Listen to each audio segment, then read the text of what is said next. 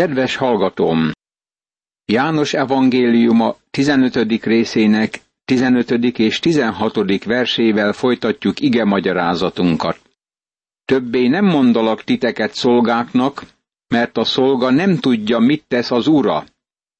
Titeket azonban barátaimnak mondalak, mert mindazt, amit hallottam az én atyámtól, tudtulattam nektek.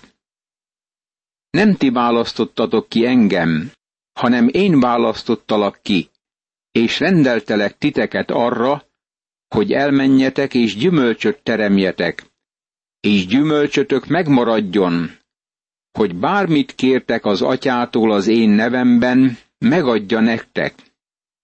Mi Jézus barátai vagyunk, ha megtesszük, amit nekünk parancsolt.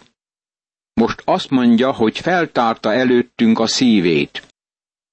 Isten ki akarja magát nyilatkoztatni nekünk. Mennyire kívánta, hogy kijelentse Ábrahámnak a tervét, mert Ábrahám az ő barátja volt. Most Jézus nekünk mondja, hogy ő kijelentette Isten dolgait. Ezt cselekszi a barát. Hány ember előtt nyithatod fel a szívedet? A hívő egyik jellemvonása az, hogy oda mehetünk hozzá, elmondhatjuk neki problémáinkat, és megértést, segítséget és bátorítást kapunk tőle. Így kell egymást szeretnünk. Most figyeld meg, mit mond az Úr.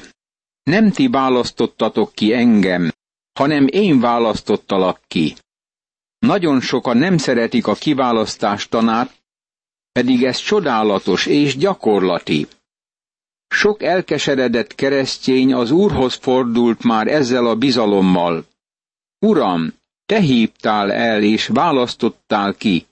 Én gyermeked vagyok. Dr. Campbell Morgan mondta, ő választott ki engem, ezért felelősséggel tartozom neki. Ez bizalom. A tanítványok egy kis csoportja szétszóródik néhány órán belül.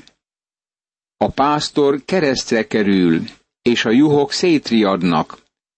Ebben az órában Jézus így szól hozzájuk. Nem ti választottatok ki engem, hanem én választottalak ki. Egy néger prédikátor, aki életének késői szakaszában tért meg, bűnös volt, mert megtérése előtt lopott. Miután kezdett prédikálni megváltójáról, még mindig fiatal keresztény volt.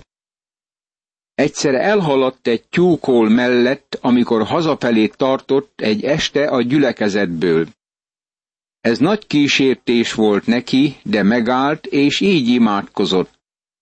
Uram, veszélyben a tulajdonod, és nem a csirkéket értem ezen. Csodálatos az Úr nevének segítségül hívása ilyen esetekben. Neki magasztos célja az, hogy gyümölcsöt teremjünk. Ne csak itt-ott legyen rajtunk valami, hanem maradandó és sok gyümölcsöt hozzunk. Mindennek az ő akarata szerint kell végbe mennie az életünkben. Ha benne maradunk, akkor segítségül hívhatjuk nevét. Válaszol imádságainkra, és ezzel lemérhetjük lelki életünket.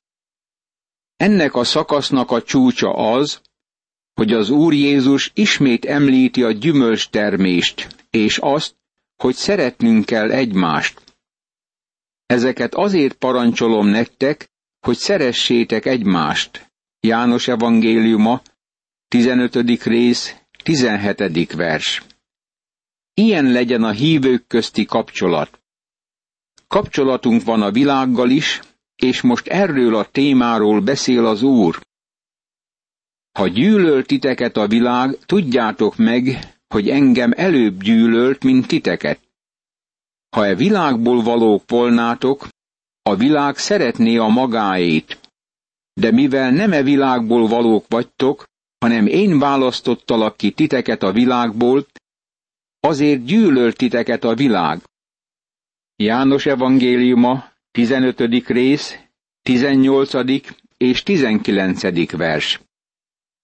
Figyeld meg, mi történik, ha Isten gyermeke vagy. A világ gyűlölni fog.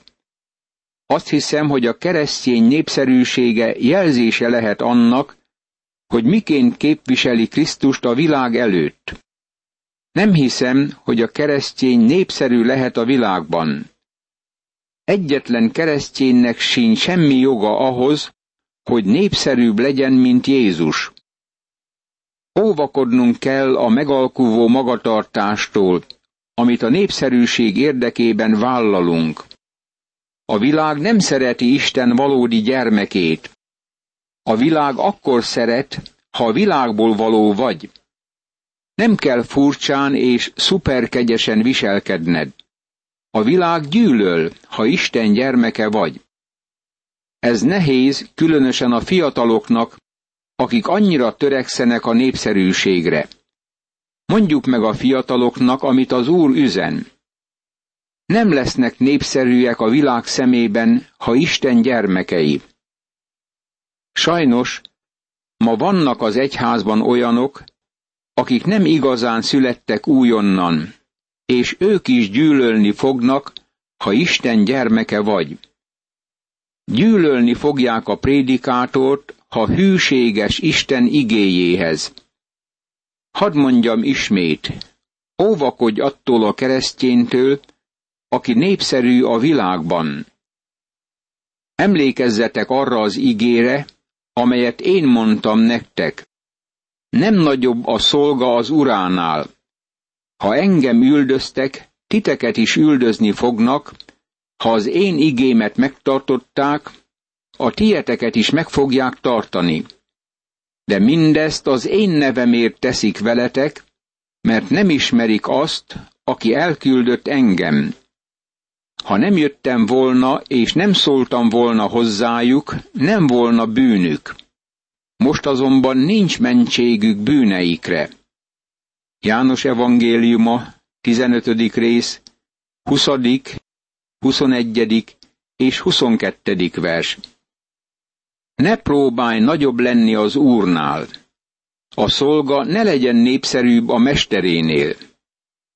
Csak adjuk tovább az igét. Akik üldöznek téged, azok nem ismerik az atyát, és nem akarják, hogy a bűneik lelepleződjenek. Jézus Krisztus hozta a menny világosságát az emberek lelkébe.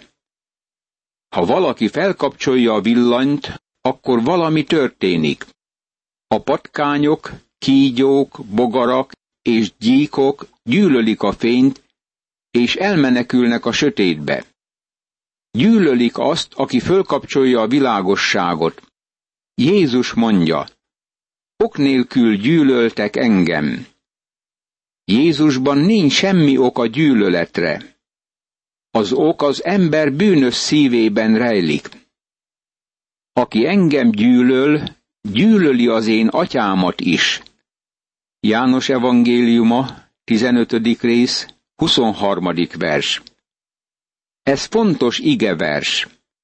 A világ nem gyűlöli azt az elképzelést, hogy Isten valahol a távolban létezik. Krisztus gyűlöli a világ. Jézus mondja, hogy amikor az ember gyűlöli őt, akkor gyűlöli Istent, az atyát is. Elmondhatod, hogy hiszel Istenben és népszerű leszel. A valódi próba az Úr Jézus Krisztussal való kapcsolatod és az iránta való magatartásod. Nem lehetsz népszerű, miközben hiszel az Úr Jézus Krisztusban, mert ő gyűlöli a világ. Ha nem tettem volna közöttük olyan cselekedeteket, amilyeneket senki más nem tett, nem volna bűnük. Most azonban látták azokat, és mégis meggyűlöltek engem és az én atyámat is. De be kell teljesednie annak az igének, amely megvan írva az ő törvényükben. Gyűlölnek engem, ok nélkül. János evangéliuma, 15. rész, 24. és 25. vers. Valaki ezt mondta, Isten a maga képére teremtette az embert, és most az ember Istent teremti a maga képére. Mi saját magunk teremtette Istent akarunk, mint emberek, és erről gondoljuk, hogy a világegyetem irányítója. Jézus úgy idézi ezt, mint a 35. Zsoltár 19. és a 69. Zsoltár 4. versének a beteljesedését. Azt mondja, hogy ok nélkül gyűlölték őt. Azért gyűlölték Jézus Krisztust, mert hamis Isten teremtettek maguknak, és nem fogadták el a Biblia Istenét. Amikor eljön a pártfogó, akit én küldök nektek az atyától, az igazság lelke, aki az atyától származik, azt tesz majd bizonyságot én rólam. De ti is bizonyságot tesztek, mert kezdettől fogva velem vagytok. János evangéliuma, 15. rész, 26. és 27. vers. A Szentlélek bizonyságot tesz Krisztusról. Ha az Úr Jézus Krisztus valóságos neked, akkor ez a Szentlélek munkája benned. Isten lelkének munkáját arról állapíthatjuk meg, hogy vajon megdicsőül-e Jézus Krisztus. Ha az Úr Jézus nem valóságos neked, kérd Isten lelkét, hogy végezze el munkáját a szívedben. Nekünk szükségünk van Krisztus valóságára a szívünkben és életünkben. Jézus megmondta ezeknek az embereknek, hogy bizonyságot tesznek róla, és tényleg ez is történt. Ez János bizonyság tétele az Úr Jézus Krisztusról, amit éppen most tanulmányozunk. Csak egy apostol tud ilyen bizonyságtételt közölni, aki kezdettől fogva együtt volt Jézus Krisztussal. A tizenhatodik fejezet bezárja a felső szobában mondott beszédet. Az előző fejezetből megtudtuk, hogy Jézus tanítványainak szeretniük kell egymást. Ez igazi dorgálás nekünk. Dorgálás, mert Jézusnak parancsolnia kell, hogy ezt cselekedjük. Ez dorgálás, mert azt mutatja, hogy nem vagyunk korán sem olyan vonzók, mint ahogy gondoljuk. Természet fölötti segítségre van szükségünk, hogy képesek legyünk egymás szeretetére.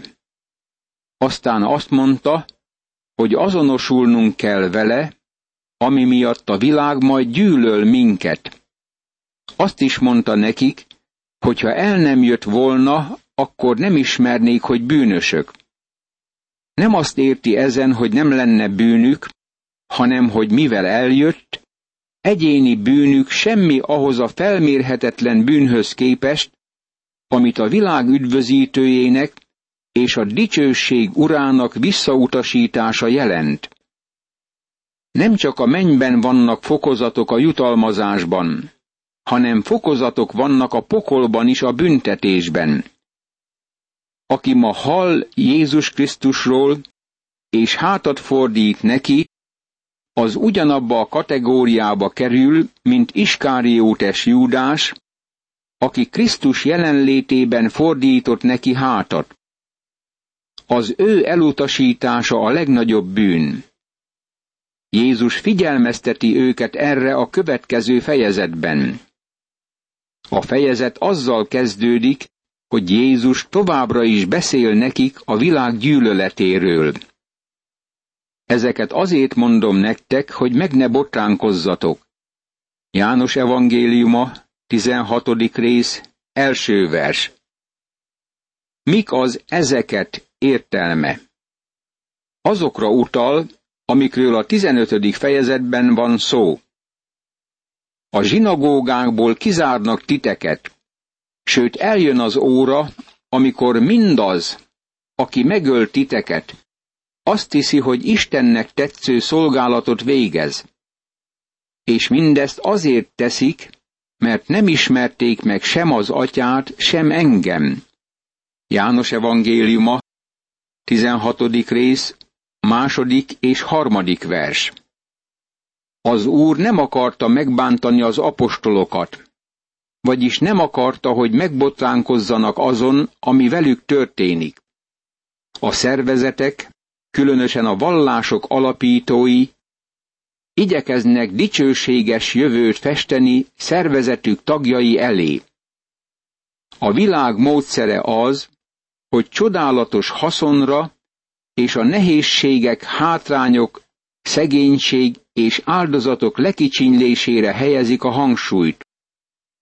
Mennyire más volt a mi urunk? Míg igaz az, hogy a tizennegyedik fejezetben az Úr megmondta, hogy elmegy helyet készíteni nekünk, és majd magához fogad minket, de azt is világossá teszi, hogy ha őt követjük-e földön, akkor ez azzal jár, hogy mindenki elhagy bennünket. Megmondta, hogy a rókáknak van barlangjuk, és az égi madaraknak fészkük, de az emberfiának nincs hová fejét lehajtania. Azt mondta, ha követjük őt, akkor föl kell vennünk a keresztet, nem az ő keresztjét, hanem a saját keresztünket, és úgy kell őt követnünk. Ha vele együtt szenvedünk-e földön, akkor vele együtt uralkodunk odafönn. Őt megvetették és megtagadták. Ő a fájdalmak férfia, és a betegség ismerője volt. Azt mondta, hogy követői a világban lesznek, de nem a világból valók, és a világ majd gyűlöli őket. Ezt mind nagyon világossá tette. Sohasem mondta, hogy könnyű lesz követőinek ezen a földön. A hivatásos egyház ahelyett, hogy Krisztus álláspontját tenné a magáévá, kimegy a világba, dicsekszik, hogy megtéríti a világot. Természetesen még nem térítették meg kétezer év alatt. Próbálkozásukban mindig igyekeznek népszerűsíteni a vallást, és nagyon vonzóvá akarják tenni a világnak. Rájössz, hogy ma vannak gyülekezetek, amelyek mindenféle módszert alkalmaznak, hogy magukhoz vonják az istenteleneket. Ma a zene már a világ szintjére süllyedt. Ezt mondják. Ezt kell tennünk, hogy megnyerjük a világot. Ki mondta nekik, hogy meg kell nyerniük a világot? Nem a liberális gyülekezetekről beszélek, amelyek már évekkel ezelőtt letértek a helyes vágányról, hanem a fundamentális gyülekezetekről szólok. Ma a fundamentális gyülekezetek mind messzebb térnek a helyes irányból. Bennük megtalálhatók Isten igéjének ellenségei. Jól lehet nem merik támadni a Bibliát, de az ellen irányítják támadásukat, aki Isten igéjét hirdeti. Mindenütt tragikus történetek mennek végbe. Ismerek egy diakónust egy gyülekezetben, aki már három prédikátort tett tönkre. Az egyik távozott megromlott egészsége miatt.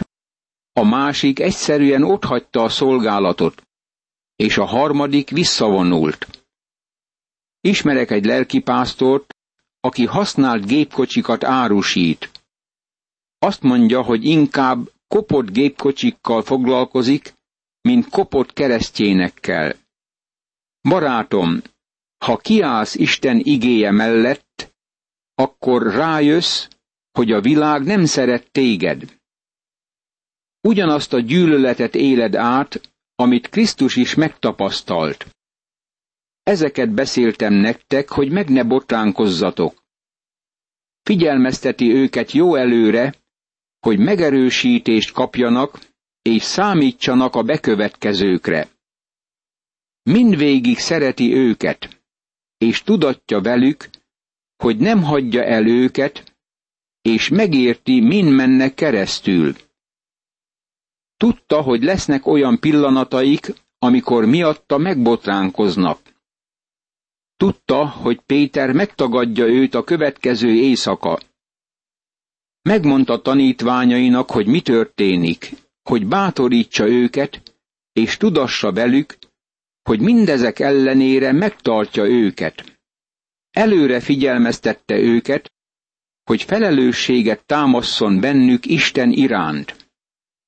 A zsinagógákból kizárnak titeket. Ez azonos a kiközösítéssel. Abban a korban a kiközösítés volt a legsúlyosabb állapot, amibe egy vallásos zsidó kerülhetett. Ez nagyon nagy áldozatba került neki, mert kiállt az Úr Jézus Krisztus mellett. A vallásos zsidók kidobták őt maguk közül.